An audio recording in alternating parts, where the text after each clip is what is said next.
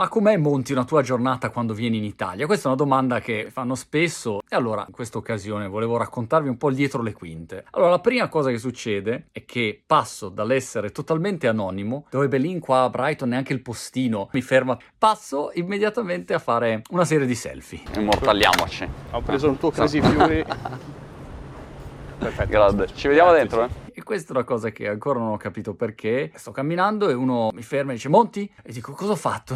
Scusa, non sono stato io. C'è un selfie. Ah, sei- ma con me? Dici, mi guardo in giro. Ah, va bene. E passo questa parte qua. Poi, una volta che si inizia a entrare nell'atmosfera italica, tipicamente vado a un evento. In questo caso sono andato al Salone del Risparmio.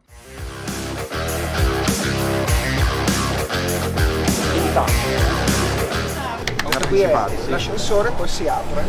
Sì, ci sarà un sottofondo musicale però d'accompagnamento. Ok, ok, ok, va bene. No worries. C'è l'ingresso misterioso, tipo. E poi anche... Allora, qui è lo stop. Ok. Adesso si apre. Wow. Buongiorno, buongiorno a tutti, eccoci qua. Ah!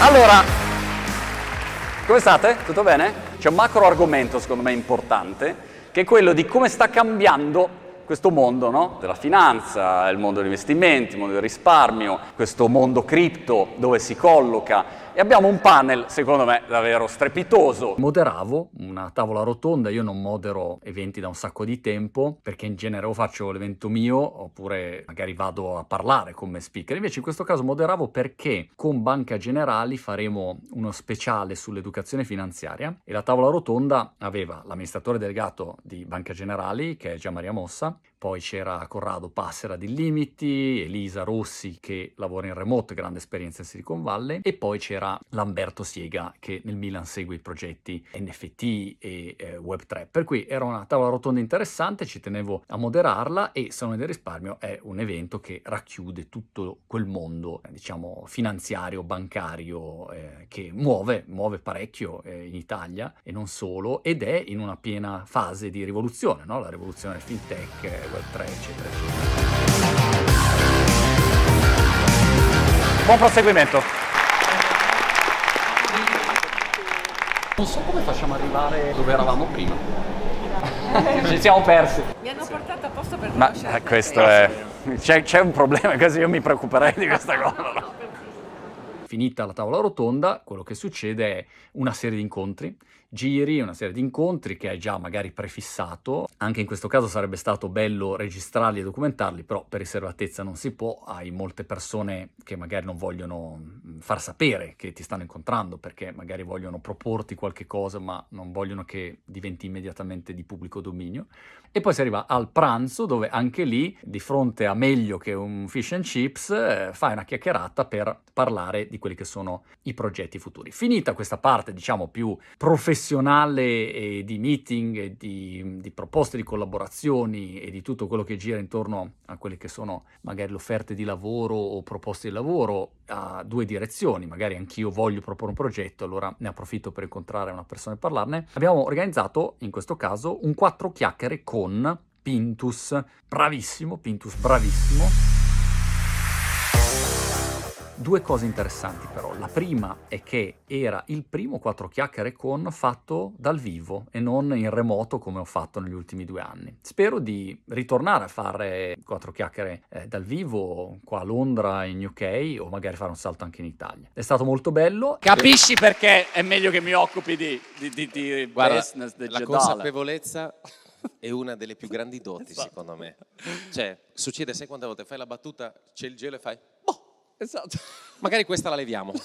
Basta. L'altra cosa interessante di questo quattro chiacchiere è che per la prima volta non era soltanto io e l'ospite e gli operatori, ma era aperto anche al pubblico. E il pubblico in questo caso erano le persone che hanno comprato il mio NFT Crazy Fury. E mi sembrava una cosa carina di dire, guarda, hai il mio NFT, Uno dei benefici, dei vantaggi che magari potrebbe esserci è che se io faccio un incontro di questo tipo e lo voglio aprire al pubblico, al posto di aprirlo al pubblico generalista, do la possibilità a chi ha mio NFT di venire, di conoscere gli altri, di fare domande ed è stata secondo me una bella esperienza. Un'oretta di chiacchierata con Pintus, ripeto, assolutamente da vedere. Lui è strepitoso, è stato per me uno dei migliori quattro chiacchiere in assoluto perché quando incontri una persona che ha quella capacità di improvvisazione, poi le mie conversazioni sono tutte improvvisate, non c'è scaletta, non c'è niente, l'ospite non ha la più pallida idea di quello di cui parleremo e allora diventa molto, eh, oltre che divertente, anche istruttivo vedere all'opera una persona così in gamba, capace nell'arte dell'improvvisazione, del racconto, dello storytelling. Pintus! Grazie! Grazie.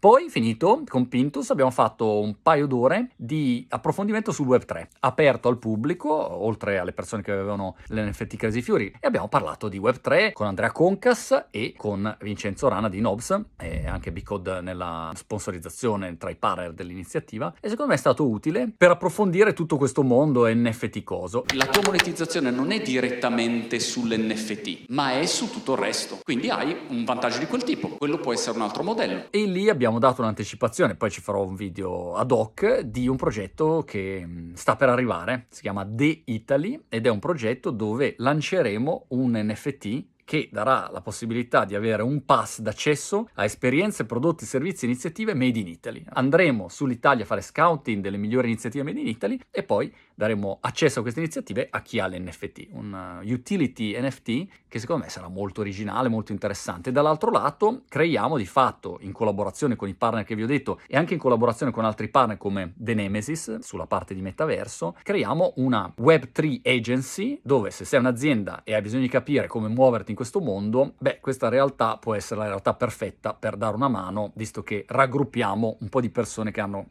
un'ottima esperienza sul campo, pratica, concreta, progetti, ad esempio NFT. Mi aspettavo 10 per...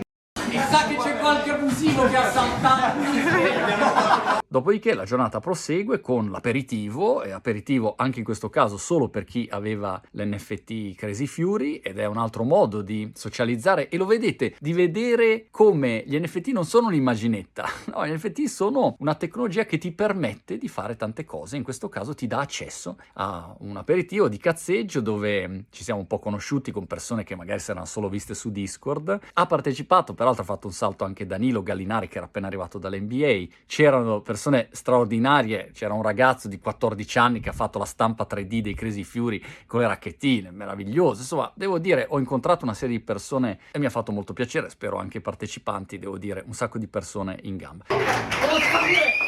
Dico quello, boom, si corre, si corre, si corre, perché quando sono in Italia ogni minuto ho ottimizzato e in quel caso cena con tutta una serie di persone davvero super eh, per parlare anche in quel caso di progetti, attività, iniziative. Finito quello a Nanna e poi eh, si ritorna indietro e si riparte. Con le mie giornate in Italia quando vengo giù sono così a ciclo ininterrotto, un sacco di incontri, iniziative, eventi, progetti e torno qua poi a Brighton nel mio anonimato protetto, confuso, che non mi ricordo neanche più chi ho visto perché ho incontrato talmente tante persone, ma eh, confusamente felice e pronto alla prossima.